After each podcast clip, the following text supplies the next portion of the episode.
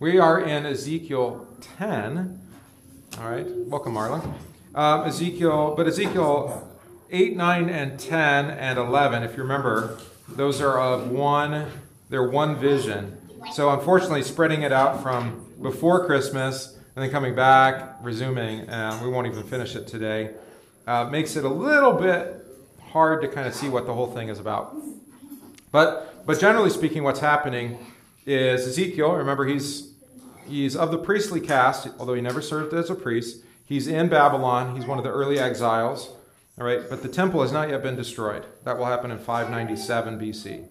So he's in, he's in Babylon, but the Lord's giving him visions of the destruction that's to come of the temple, that's Solomon's temple, that will happen uh, eventually. This is generally how conquering people go. First, they go through and they wipe out the things that they have to to kind of bring you captive, take away the most important people, the governors and the, you know, and then put up a puppet government in its place. Same thing with the priesthood, take away the, the people trained to be priests and put in some sham priests in their place, right? Um, but then when those things don't go well, then they just come through and wipe the whole thing out.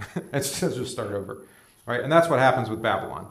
Uh, Rome, same thing happens with Rome. You have the puppet government of Herod, right?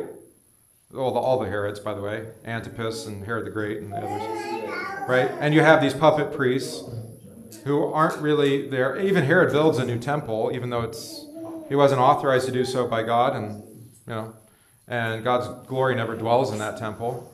That doesn't mean that His word wasn't being proclaimed there, here and there, right? So the whole thing's a sham, right? And then ultimately it doesn't work because it's a sham, and so then. Um, which, which uh, Roman emperor was it? Nero, who came through and just leveled Jerusalem in AD 70. Again, just like Babylon did 600 years before. All right. Um, but they never want to level the whole everything, so they don't burn like the farmlands and the vineyards and everything. They just because they want that. That's that's like wealth. it's produce. But they'll destroy any seats of power. All right. So that's uh, Ezekiel. He's in he's in Babylon. He's looking back and God's declaring to him the judgment that will come upon the people. And remember, the judgment of Babylon is not because Babylon is a tyrant government, although it is, but God allows Babylon to conquer because of their rebellion against God's word. All right, so you might think about like the attacks on marriage that I talked about in the sermon today, right? Well, why is God allowing us to experience that? I'll let you answer. Yeah. Oh, well, that's not an answer. It is an answer, but it's not the answer I was looking for. Why would God allow us to experience, like, just basically undermining of what? Sex, marriage, family. Right, for repentance. Right? Uh, it's very easy to see when, when things are kind of okay, and then you're like, well, it's kind of okay. But when you look around, you're like, whoa. Then, um, I mean, I think what's quite clear today is it's Christ versus culture. God's word against culture.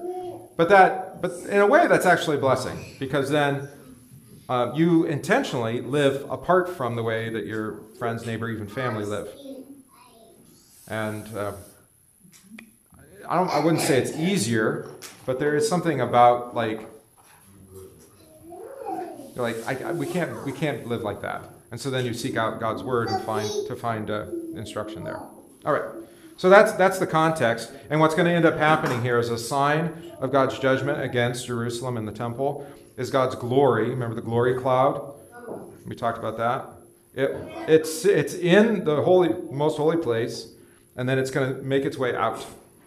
And finally, not this week, but probably next week, it'll just leave the temple altogether. And then that's it for the temple. God's glory never appears again until. No, until Jesus. That's right. Yeah. We beheld his glory. The glory is of the only begotten of the Father, full of grace and truth, as John says. All right.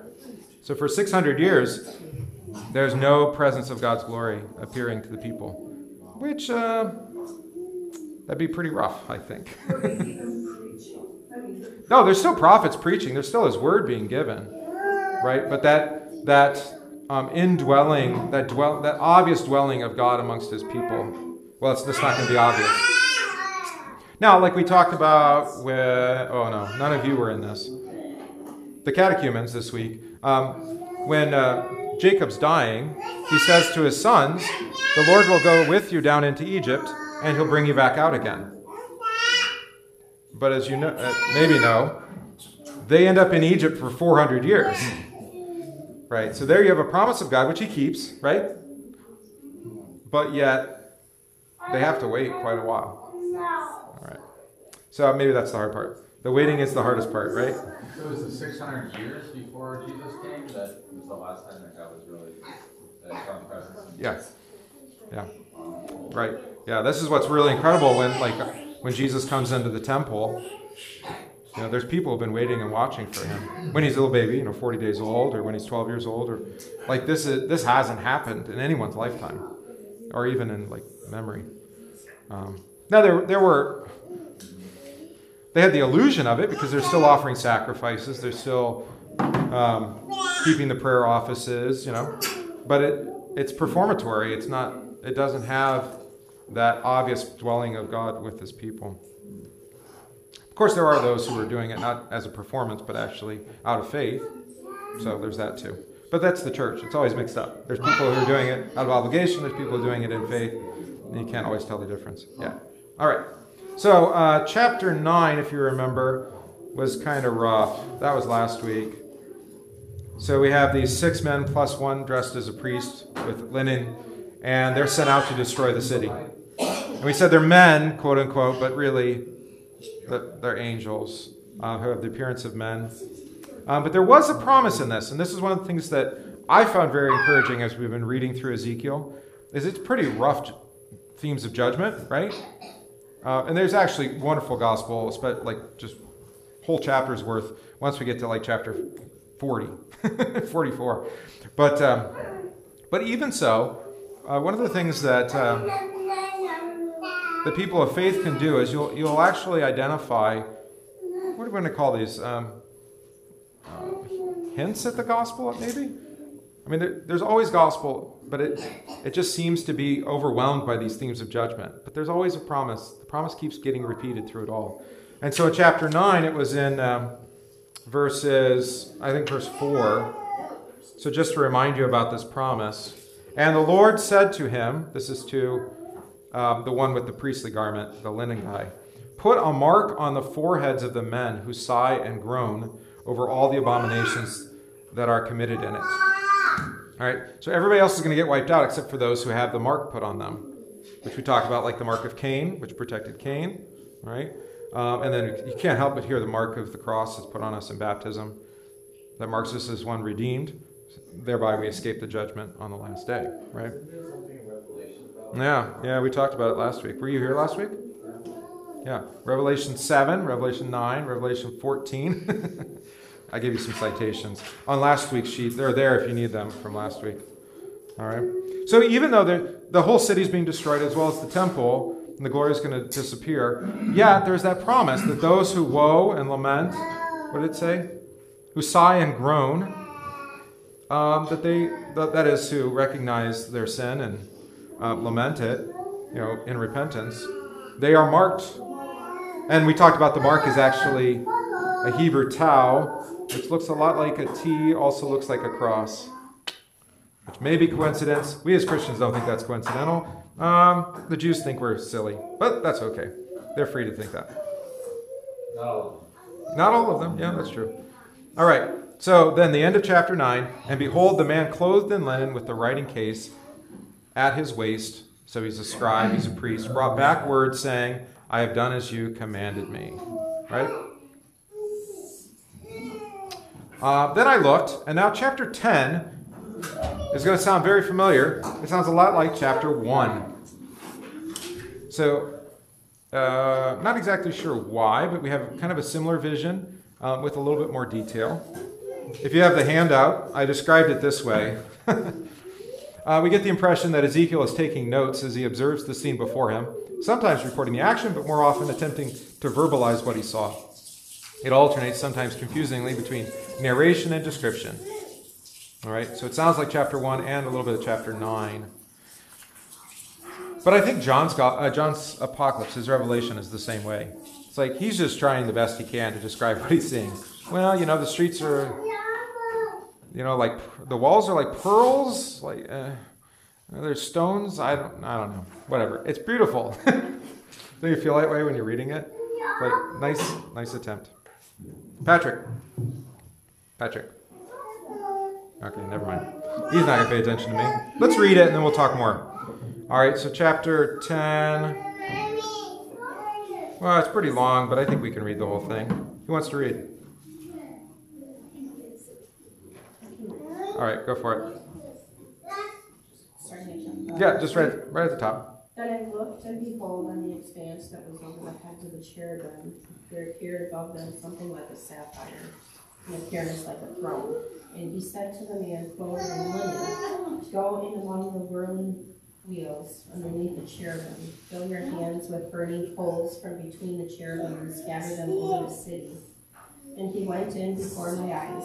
Now the cherubim were standing on the south side of the house when the man went in, and a cloud filled the inner court. And the glory of the Lord went up from the cherub to the threshold of the house, and the house was filled with a cloud, and the court was filled with the brightness of the glory of the Lord. And the sound of the wings of the cherubim was heard as far as the outer court, like the voice of God Almighty when he speaks. And when he commanded the man clothed in linen, take fire from between the whirling wheels and between the cherubim, he went in and stood beside the wheel, a wheel. And the cherub, cherub stretched out his hand from between the cherubim to the fire that was between the cherubim, and took some of it, and put it into the hands of the man clothed in linen, who took it and went out. The cherubim appeared to have the form of a human hand under their wings. And I looked, and behold, there were four wheels beside the cherubim, one beside each cherub, and the appearance of the wheels was like a sparkling beryl. And as for their appearance, appearance, the four had the same likeness, as if a wheel were within a wheel. They went, they went in any of their four directions, without turning as they went. But in whatever direction the front wheel faced, the others followed without turning as they went. And their whole body, their wings and their spokes, their wings and the wheels were full of eyes all around. The wheels that the four of them had. As for the wheels, they were called in many hearing the whirling wheels. And every one had four faces. The first face was the face of the cherub, and the second face was a human face, and the third the face of a lion, and the fourth the face of an eagle. And the cherubim mounted up. These were the living creatures that I saw by the Chebar. River K-bar, yeah, the K-bar. And when the cherubim went, the wheels went beside them. And when the cherubim lifted up their wings to mount from the earth, the wheels did not turn from beside them. When they stood still, these stood still. And when they mounted up, these mounted up with them. For the spirit of the living creatures was in them. And then the glory of the Lord went out from the threshold of the house and stood over the cherubim.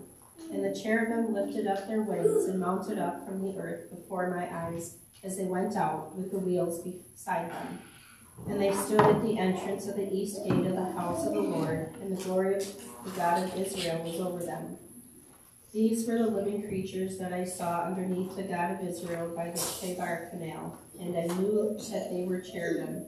Each had four faces, and each four wings, and underneath their wings the likeness of human hands. And as for the likeness of their faces, they were the same faces whose appearance I had seen by the Chebar Canal. Each one of them went straight forward. All right. you got it? You can see it all now? Very clear. Very clear. Yeah, wheels within wheels and the, the burning poles and all of that. Yeah. And he keeps referring to the river Kabar. That's reminding you that what he's seeing now is, is the same thing he saw in chapter 1. That's when he was by the river Kabar. All right. So if you remember from chapter 1, or if you don't, it's fine, I'll tell you, that there are four cherubs, or cherubim is plural for cherub.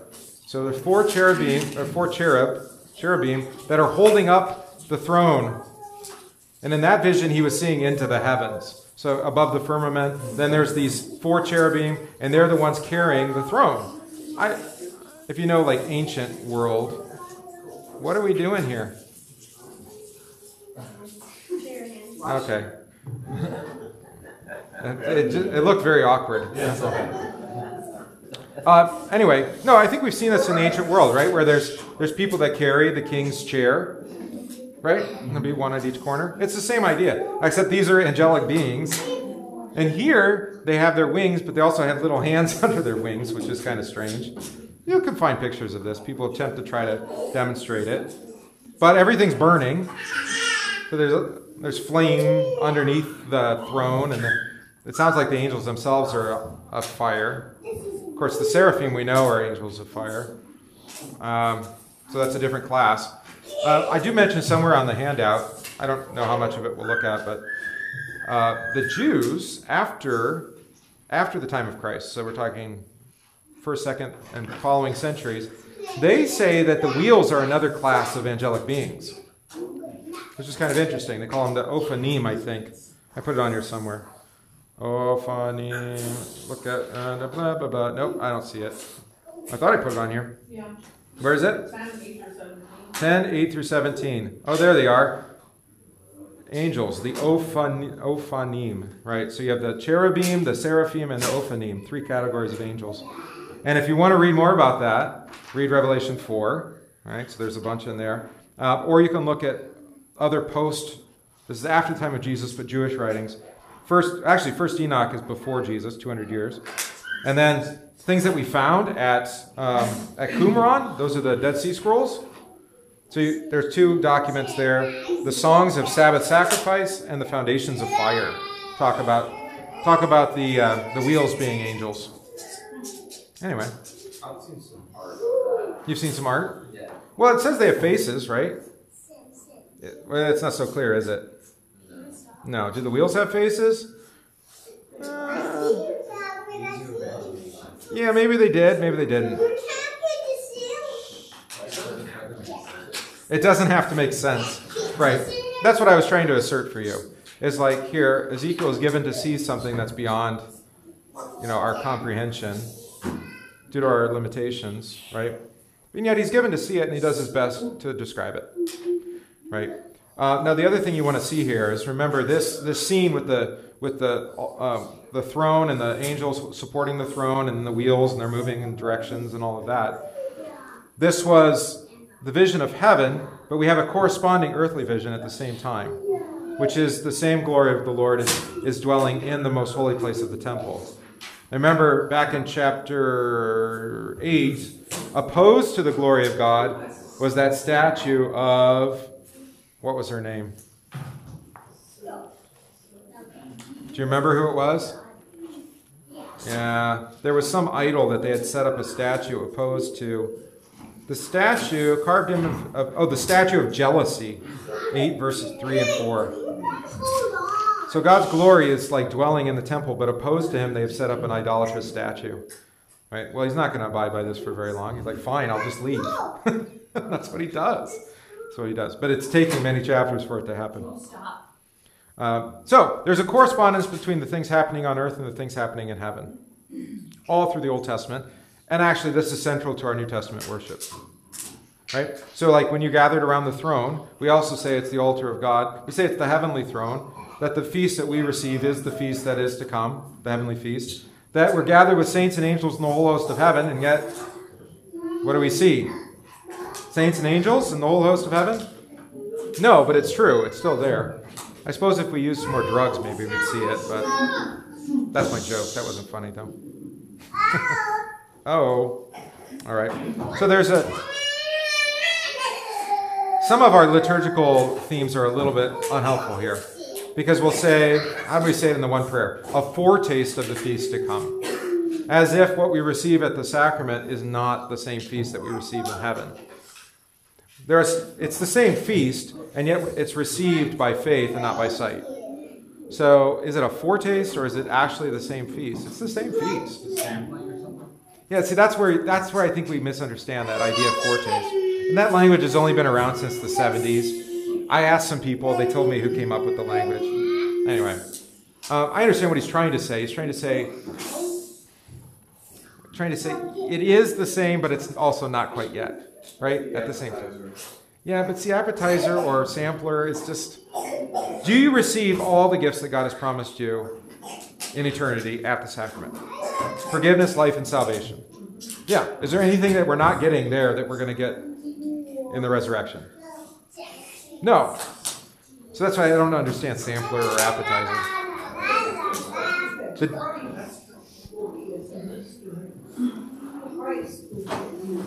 yeah. But actually, it actually, you know, there'll be still others ministering to us in heaven too, in his place, but of course we'll see him face to face. That's the distinction. Is that now we see it by faith, then we'll see it by sight. So I don't know. I mean, if you're very imaginative, it's, Marla thinks like a child because you have to teach children, right? It'll be much more glorious. Right, but I but I think it's right for us to to use our imagination, sanctified by God's word, and imagine that we're gathered at the altar with those whom we've loved who've died, or with the saints and angels. Um, I've encouraged the congregation to think about someday maybe actually depicting angels, having you know angels actually depicted on the walls or statuary or something like that, just as a confession of what we actually believe is true, not because the statue is, the angel or something, right? Yeah. Uh, it's the same thing with the cherubim in the most holy place, which are in this vision. There's the statue of the cherubim, and there are the two cherub that are touching their wings above the altar, excuse me, above the uh, Ark of the Covenant, right, on the lid. Are those actually cherubim? Well, no, because they're not moving. Cherubim move, but they represent them, and they confess what's actually true. We, so when the when you would see those, well, you wouldn't because you didn't get to go in the holy place, but they told you that they were there. And you imagine there's these large cherubim in there, um, but there actually are cherubs there. It's just not you just can't see them, and so the statues represent what's actually true by faith, not by sight. So it's the same actually as, as ours. How did we? Mike figured out how big those cherub, cherubim were. The two statue ones, not the one on the ark, but the ones on. They were very tall. Yeah, like 20 feet. So 20 feet angel statues. Somebody start saving up. Put, put them at the doorway coming in, you know, with flaming swords or something. Like, none shall pass. All right. oh, let's see. What else should we talk about here? Um, look at my notes on verse 2, just to refresh here.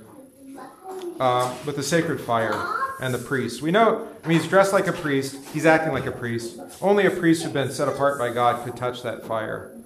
Uh, there are there are two characters that deal with the fire at the tabernacle, and then they're struck dead because they weren't authorized to do so. Sons of Aaron. Do you remember the sons of Aaron? Who were they that touched the fire and they weren't authorized? Do anybody remember their names? Oh yeah, we'd fail at Bible trivia, wouldn't we? Starts with an N. Starts with an N. Nabor? And Abihu. Yeah, good job. You remember that? Wow. Nadab and Abihu. Yep, Nadab and Abihu. Thank you, Don. Good. Uh, they weren't authorized, and so they were struck dead. Then, where's yeah, where's Ron? Ron would know. Isaiah 6, you have another vision of heaven, and there Isaiah's taken up into the heaven somehow, vision or otherwise. And but there it's the angel that takes the tongue with the coal, the burning coal, and touches his lips to purify him for office. It, Isaiah doesn't touch the coal. The angel is the one authorized to bring the coal to him. So we have that. Um, and maybe we talk so much about Revelation, but we haven't read it. Just look at this from, from the seventh seal. All right. So he opened the seventh seal. There was a silence in heaven for about half an hour. And I saw the seven angels who stand before God, and to them were given seven trumpets. Lots of sevens here. Then another angel, having a golden censer, that's the thing you put the charcoal in and then you put the incense on it, came and stood at the altar. He was given much incense, that he should offer it with the prayers of the, all the saints upon the golden altar which is before the throne. Remember, that was the one we talked about last week that um, Solomon had set up, but then all of the idolatrous kings had just moved because it was too small. And we talked about, I think, was it Ahaz that built a much bigger one? Yeah. All right. So here it is again, that little uh, altar of incense that Solomon built. And the smoke of the incense with the prayers of the saints ascended before God from the angel's hand. And then look at this. The angel took the censer, filled it with fire from the altar, and threw it to the earth. All right, just like we saw in chapter 9. And there were noises, thunderings, lightnings, and an earthquake. All right, so that fire, we've talked a lot about fire. Fire can be used to purify, to cleanse. Fire can also be used to burn and destroy, right? Just like water, actually, it's the same way, right? Both fire and water. Um, so, in, like in baptism, you see both destruction and death and resurrection, destruction and new life. Yeah, because it does both.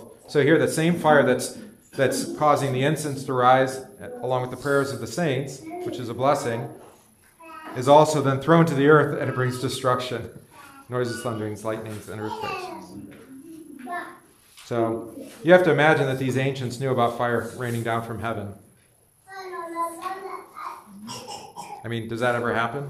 Fire coming down from heaven? Well, right. So you can go back to the Old Testament story of Sodom and Gomorrah, right? Fire and brimstone. Or in Egypt. In Egypt. Right. But volcanic eruption. You know, maybe they know about that. You have the story of Elijah where the fire comes down. Maybe that was some kind of asteroid or something, right? It could be a natural phenomenon, it could be supernatural. It doesn't really matter. Is that Elijah offered the sacrifice, God brought the fire to consume the sacrifice. How that happened, it doesn't really say. Of course, there is that supernatural fire that indicates God's presence in the tabernacle, right? And it moves. We also have stars that seem to be natural, but also act in unnatural ways, like leading the, the wise men. What's that? Pentecost, there's fire alighted on the people. Again, supernatural. So, good. All right, so there you have that coal, coals of fire coming down. And again, fire of judgment. Um, speaking of today's sermon, the fire of judgment coming down upon the earth does sound like Sodom. I noted that in 10 verse 2. And just in case anybody tries to tell you otherwise, the wicked city infamous for homosexuality. There's lots of people today say, "Oh, it wasn't. They weren't. It wasn't because they were homosexual." Like, okay.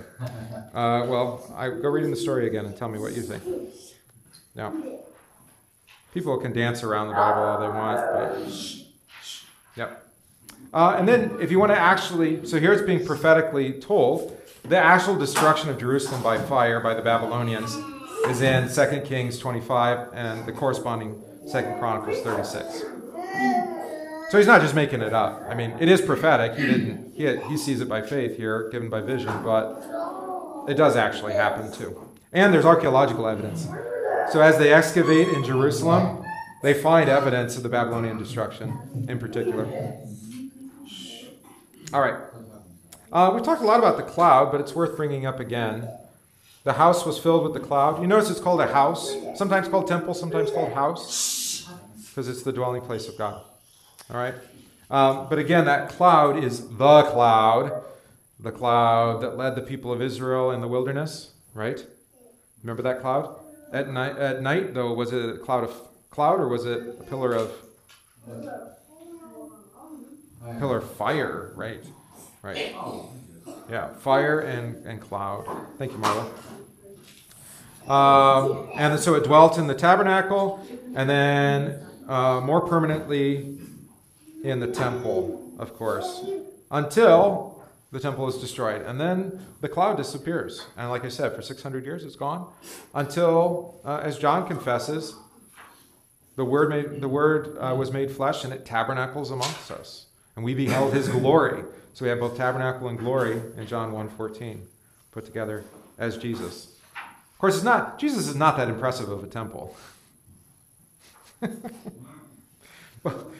I mean, the Gospels do say, we, uh, or you can even quote Isaiah if you prefer, you know, what good can come from that? I mean, we, we looked on him whom we pierced, right? He was a worm, but not a man, right?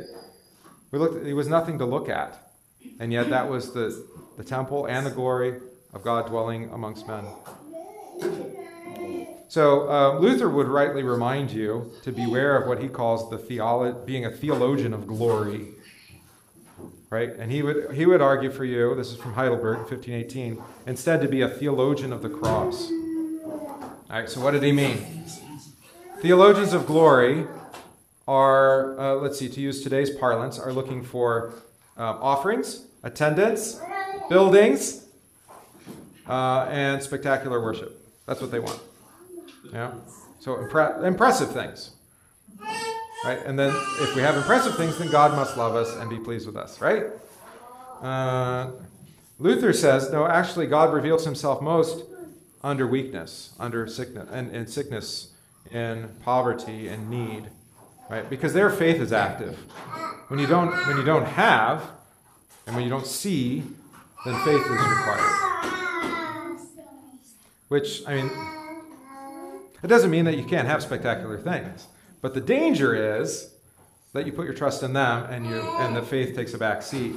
Say, well, surely God's with us because I got the I got the goosebumps up the back of my neck today because the brass and the timpani and the whole thing was the choir was great and wow, really got into it, which is really hard to pull off week after week for one thing, and then two, how is that any proof that it was actually God?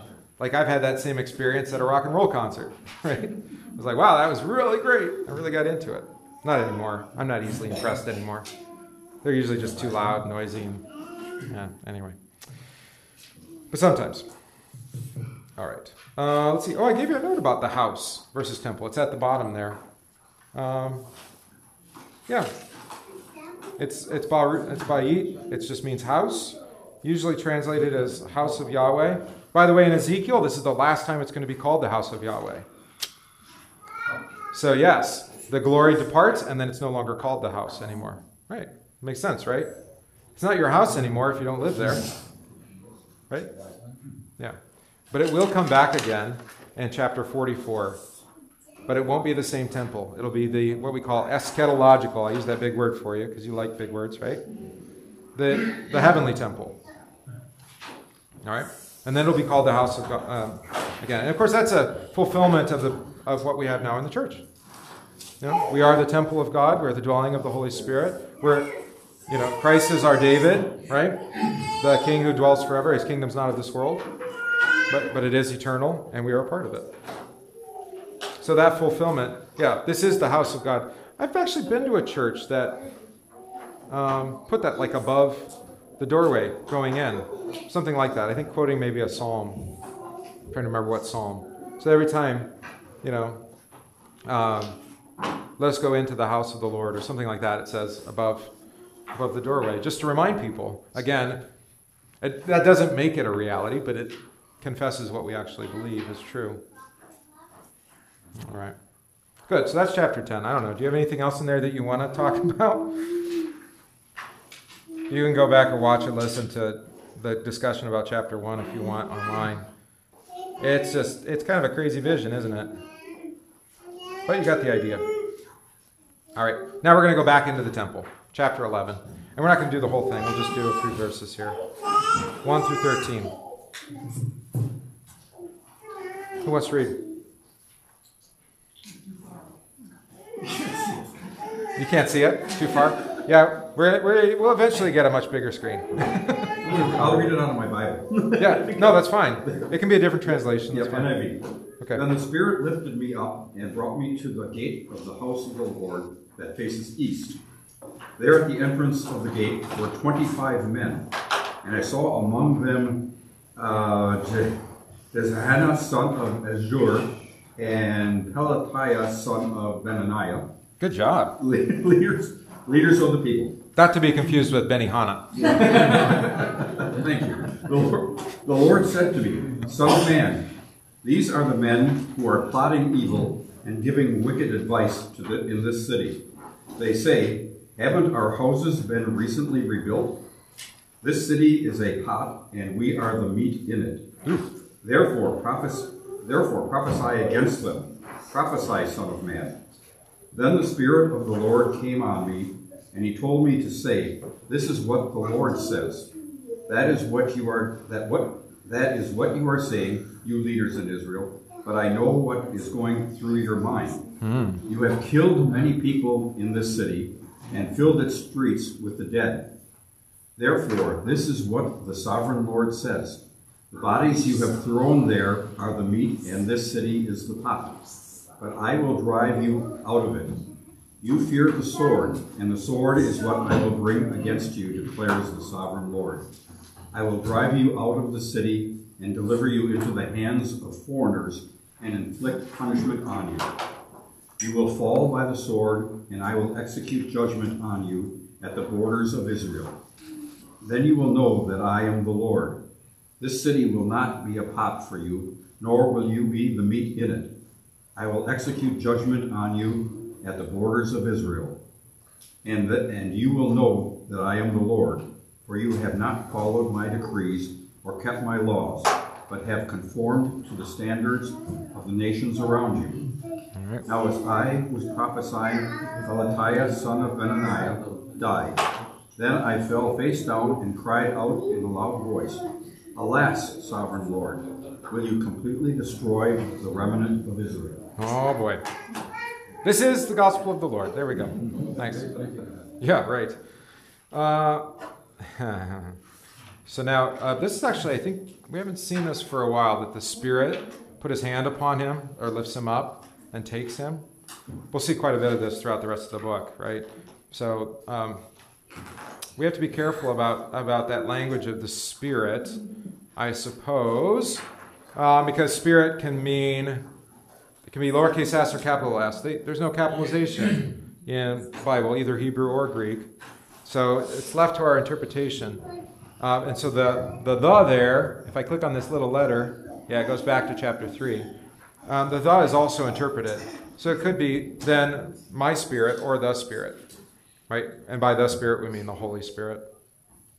Um, but this is always the question, right? When it comes to the, the, acts or the works of the Spirit. I think a lot of people, hmm, they confuse um, their spirit or the spirit of the age with the Holy Spirit. All right? But it's not hard to actually distinguish our spirit versus the Holy Spirit. All right? The Holy Spirit only does what the Father and the Son have given him to do and say.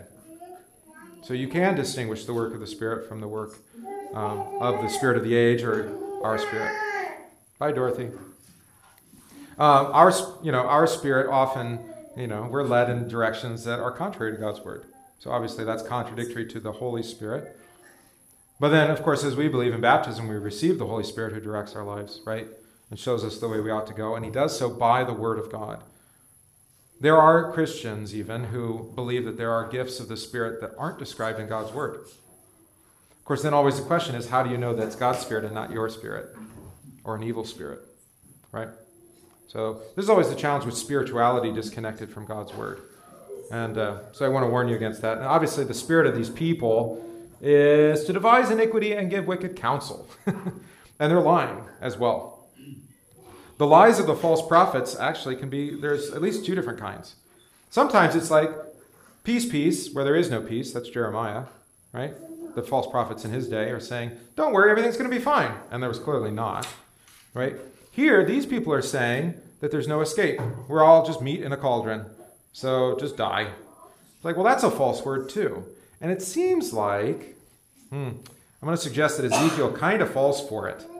Because look at verse 13, what he says when Benaniah, or no, is it Pelatiah, excuse me, the son of Benaniah dies. He says, Ah, Lord God, will you make a complete end of the remnant of Israel? But is that what God said? No. And especially back in chapter 9, uh, 9 verses 4, we should probably just look at it again. 9, 4, 6, and 11, I think is what I wrote. But some of you weren't here, so it's worth remembering. The Lord God said to him, Go through the midst of the city, through the midst of Jerusalem, put a mark on the foreheads of the men who sigh over all the abominations. So there we have a promise of um, protection. Verse 6 uh, utterly slay old and young men, maidens and young little children and women, but do not come near anyone on whom is the, the mark. All right? And then even verse 11 again. The man with, I have done as you have commanded me. Um, but we had this, we talked about this remnant language from even earlier. God is always preserving those who, who are, are faithful to him. So this idea that he's going to destroy all the remnant, you know, it's almost a statement of unbelief. Right? But of course, Ezekiel is right in grieving over the death of his kinsmen. right? So uh, somebody asked me before church this morning. It's like, well, what's this world coming to? Uh, you know, is it the end? And uh, of course, I said yes. Like, well, we, well, You're supposed to know. well, I mean, I don't know when the end will come, but I know we're in the end times. We have been since Christ came again, because He said, you know, He told us what's going to happen, and then we see these things happening all the time. Um, do they seem to be getting worse? Maybe. You know, certainly locally, you know, for our country. Um, but what, what is a Christian given to do? To despair and say all is lost and we're all going to die and well, God has forgotten us? No, of course not. Right? We, we would be about the things that God has given us to do and to be.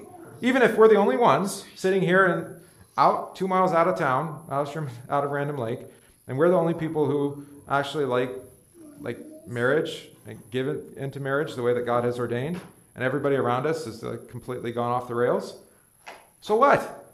Right? We're the remnant. Now, of course, we lament over that, and we would grieve over even our own family who decided to, you know, become animals or I don't know, live in a polycule. You know about polycules?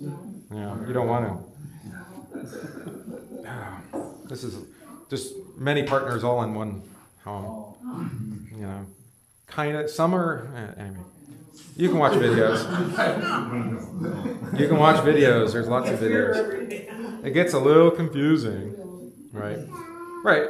And that's ju- I mean that is God's judgment upon them. They wanted to do these things, and so God said, "Okay, go ahead." Anyway, whew. But yeah, but we can still grieve over that, and I think that's what Ezekiel's doing. It's like, don't destroy every. Well, um, you know, these are those who have refused the work of the, the Spirit, right, in repentance. All right, so so that's the first point. So he says, I'm going to Hmm? bring you out of this. Where where do you want me to go here? Listen, listen. I lost. You, you will fall by the sword, and then you will know. that I am Oh, yes. And then I will bring you out of the midst and deliver you to strangers. So it's like, what, it seems like some of those are, yeah. Yeah, right. So we've talked um, throughout this whole study. I think the categories that um, we as Lutherans have, uh, actually, many Christians have these categories. I think maybe we got it from Augustine. I can't remember. I think that might be true. Uh, is that there is God's alien work, that is the work that He'd rather not be about, and then His proper work, which is the mind of God, what He really wants to be about, which is grace, mercy, forgiveness, life. He doesn't really want to be about death, destruction, doom, you know, destroying those who are in unbelief. But he has to be faithful to his own word and his character, which that, that is the judgment for rebellion against God. Doesn't mean he likes it or enjoys it, right? And, and I would argue, there's a note on here somewhere about that. I don't think Ezekiel is enjoying this preaching, He's going to enjoy this preaching either. And we've talked about this. I mean, you know, it. I don't think I said it quite like this last time, but maybe I could this time. Is there is the danger that the preacher falls into a kind of joy in preaching judgment for sin. You know, especially if it's in second person language. So, um, what we call that second order discourse. So, yeah, unless you repent, you're all going to die. Ha! you know, that kind of preaching. Um, but I somebody said this recently, and I, I don't remember who it was, but that when when we're when we're called to preach the, that la- that word of judgment, like it should, as best we can. I'm just not all that emotional a person as far as I don't really show that much, I guess. But that you still indicate that you're taking no pleasure in this and saying these words, but it's just what God has given me to say, right? And that we should, and that I know pastors that get real weepy when they preach the law, and that's their character. I, it's just not me. I don't. I just don't get that weepy about much of anything. All right. So unfortunately, so that makes it hard for me, in particular, to demonstrate. I'm not really get. I'm not really enjoying this, you know. But anyway, and so that's Ezekiel too as well. But I, but it's but that's also communicating the mind of God. So you you hear um, you hear God. I mean, Jesus weeps over the death of his of his friend Lazarus, right? Yeah. Um, so that's a pretty good indication that he doesn't he doesn't take pleasure in, in the in the death of the wicked, but that they repent and believe, right? Yeah. Wow. Yeah. So he grieves over death so much so that when his friend dies, he weeps. Yeah. Yeah, well, actually, yeah, just like us. So that that is the right response, actually. Sometimes people try to do this with funerals and like undermine the whole thing, in my opinion, and say it's a celebration of life without acknowledging the death. And you know, it's really creepy when they're singing like happy songs and there's a casket and there's a person who barely looks like themselves in there. Didn't they do a good job? I like that. I always joke about that. We can thank, we, we're studying this, right? We can thank Joseph um, in Egypt for that, bringing that tradition of embalming to us. Um, but anyway, I don't know why Christians do it, but we do. Anyway, so that doesn't mean we can't celebrate the, the gift of the resurrection and the life that God has promised us. But we still have to grieve. We still we still weep with those who weep. You know? So don't we don't deny the reality of what's there at the same time while proclaiming the promise. Does that make sense? So it's both words are getting always proclaimed to answer Matt's question. Right? God is saying both words here. He's saying there's judgment for those who are wicked and there's escape for those who are saved. And it's the same word from God that's doing it. Because actually, by destroying the wicked, he's saving those who, who are faithful.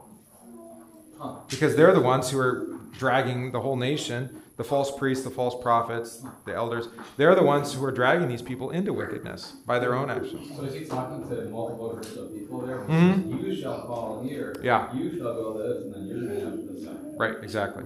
So some are some are spoken to Ezekiel, right, and some are spoken to these false. What do they call them?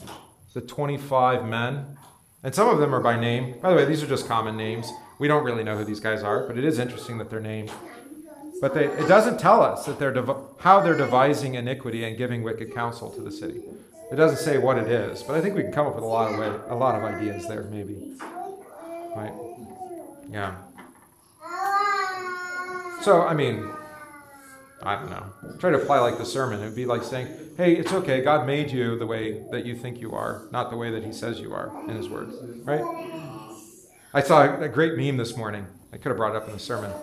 You know, in 10,000 years when they're doing excavations, you know, when all they have is the hip bone, the hip, they'll be like, that's a woman, that's a man, because the woman's hips are 120 degrees and the man's are 90 degrees. And it's like, without fail.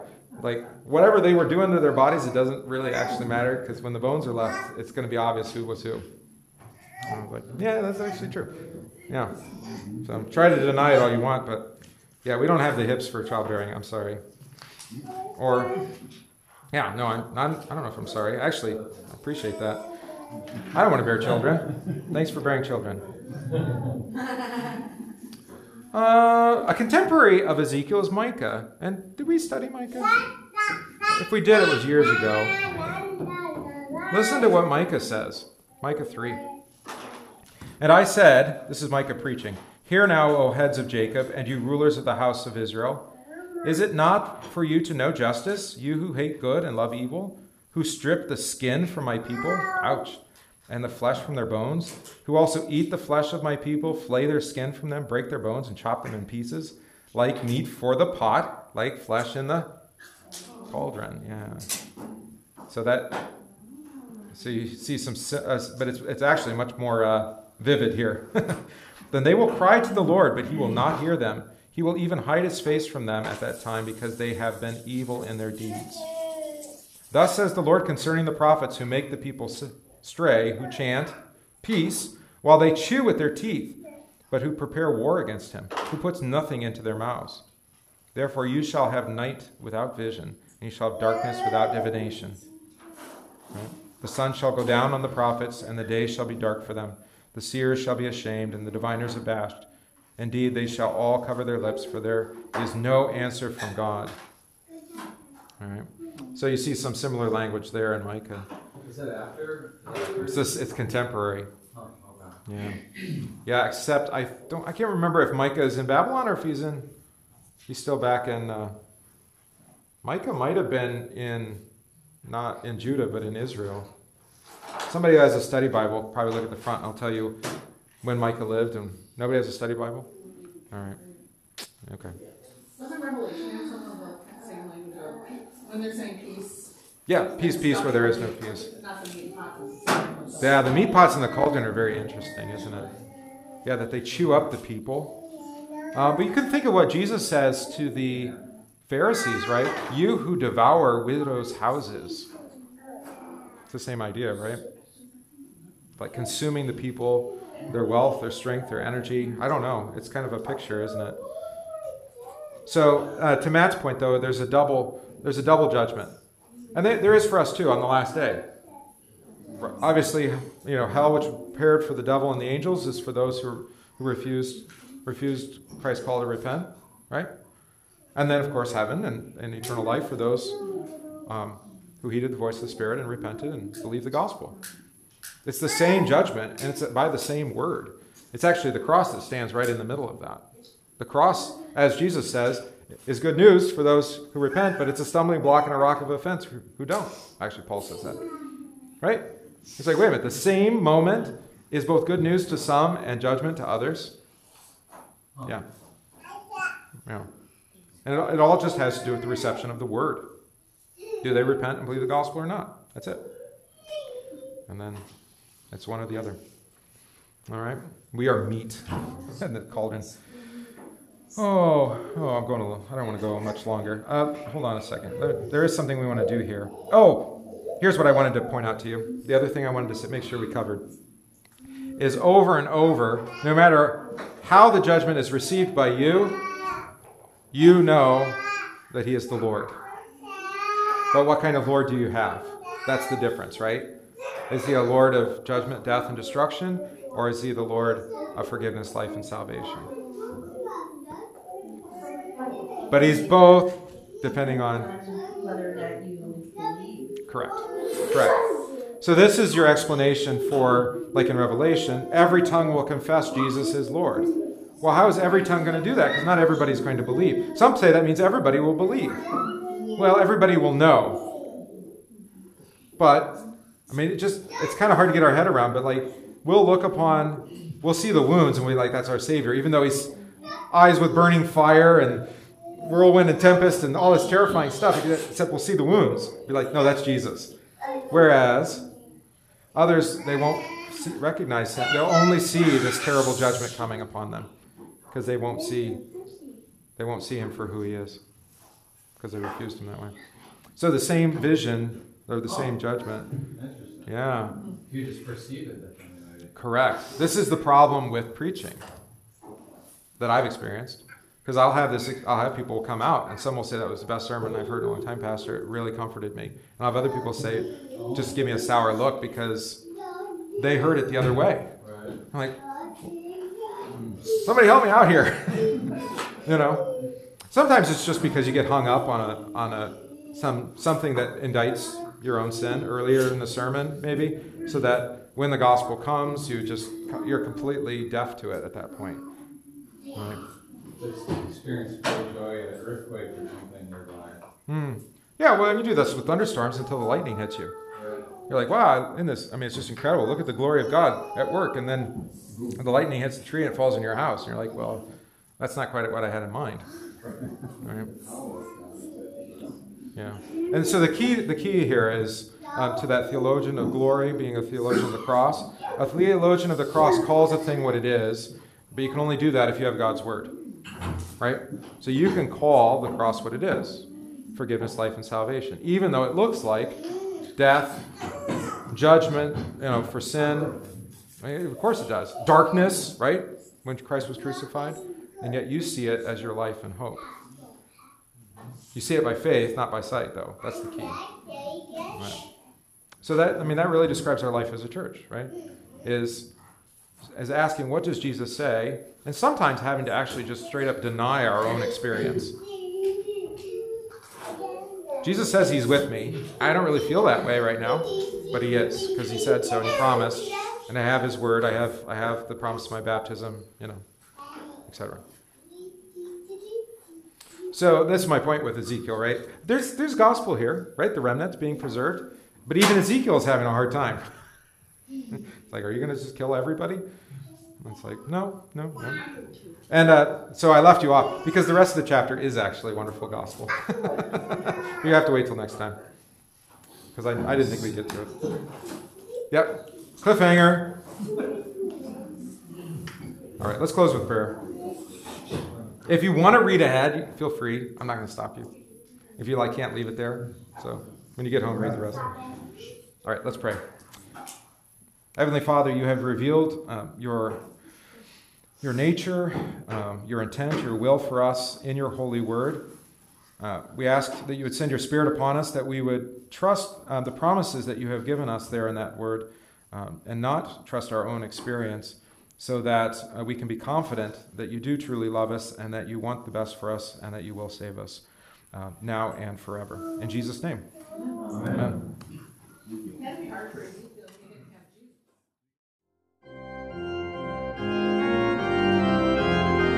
Jesus. We thank you for listening to this podcast from St. John Evangelical Lutheran Church Sermon Center in Random Lake, Wisconsin.